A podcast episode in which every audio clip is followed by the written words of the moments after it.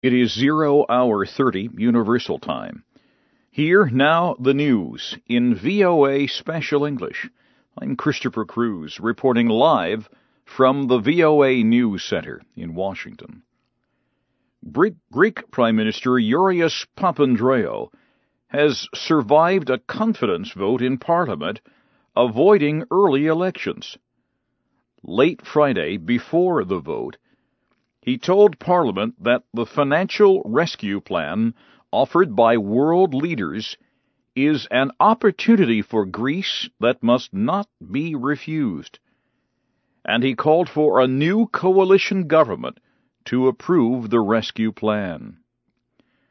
The confidence vote happened one day after Mr. Papandreou decided against asking the Greek people to vote on the rescue plan the Prime Minister had faced international pressure to call off the referendum. Leaders of the world's 20 largest economies have promised to strengthen worldwide economic growth and deal with increasing worldwide unemployment. The G20 leaders met for two days in Cannes, France. The meeting's main issue was whether Greece would accept a financial rescue plan. G20 leaders also urged European Union leaders to keep Italy from following Greece into a debt crisis. French President Nicolas Sarkozy said Greece would be forced from the group of countries that use the euro if it does not accept the financial rescue plan. Activists say Syrian security forces have killed at least 13 people as thousands of protesters gathered across the country on Friday. Syrian state television denied there were killings, and government officials say they have offered protection for anyone who surrenders weapons in the coming days. However, American State Department spokeswoman Victoria Nuland advised Syrians on Friday to not surrender to officials. Members of anti-government groups say forces killed most of the 13 people in homes and on the edges of the capital Damascus. Government forces had started shooting at demonstrators in several towns soon after the weekly Friday protests started. The President of Israel says the international community is closer to using a military option to deal with Iran's nuclear program than it is to finding a diplomatic solution to the threat. President Shimon Peres told Israel's Channel 2 television on Friday that world leaders need to honor their promises to stop Iran. On Thursday, President Obama said Iran's nuclear program is a continuing threat. He said there needs to be strong international pressure on Iran. Israel held an emergency defense exercise Thursday it was planned to show how the country would defend against a foreign missile attack. You are listening to the news in VOA Special English, live from Washington. Security forces in Bahrain used tear gas on thousands of protesters Friday who were marching toward Pearl Square in the capital Manama. The protesters had gathered for the funeral of the father of a leader of the opposition. Activists say Ali Hassan al Dehi was beaten by riot police on Wednesday. The government said he died of natural causes.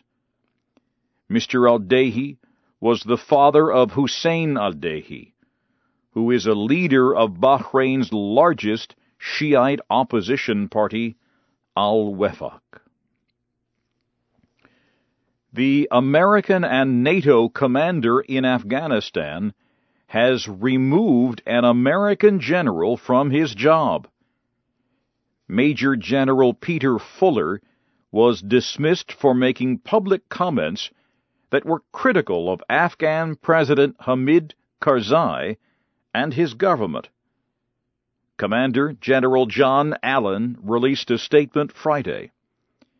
It said General Fuller has been removed from his position as Deputy Commander for the Afghan Training Mission. In a recent interview with an American website, General Fuller said the Afghan government was, in his words, erratic and was not thankful for American efforts in Afghanistan.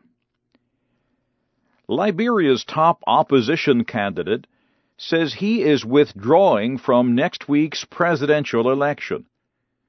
Winston Tubman told reporters on Friday that he believes the vote will not be fair. He urged others to boycott the election. He says his party, the Congress for Democratic Change, believes there are problems with the election process. A boycott would mean a victory for the country's ruling party and President Ellen Johnson Sirleaf. Electoral officials say the vote will take place as planned. The United States says it may give aid to Burma to support the beginnings of reforms there. The State Department's top official for human rights spoke at the American Embassy in Rangoon, Burma, on Friday. Michael Posner said the United States wants to recognize progress in Burma, but he said the United States must see more progress on issues including political prisoners before it will end restrictions on Burma. And finally, at this hour, a Mexican military court has sentenced 14 soldiers to prison for their involvement in a fatal shooting. Five women and children were shot and killed in June 2007 in the state of Sinaloa. Officials say the shooting happened when a vehicle carrying the two women and three children failed to stop at an area set up by the military to inspect vehicles. Officials say a commander received a 40 year sentence for the shooting. Another officer was sent to prison for 38 years. Twelve soldiers received 16 year sentences. Two others were not punished. And now, briefly, here again is the major news of the hour, read to you in VOA Special English. Greek Prime Minister Georgios Papandreou has survived a confidence vote in Parliament, avoiding early elections. Activists say Syrian security forces have killed at least 13 people as thousands of protesters gathered across the country on Friday. And the American and NATO commander in Afghanistan has removed an American general from his job for making public comments critical of Afghan President Hamid Karzai. And that's the news in VOA Special English.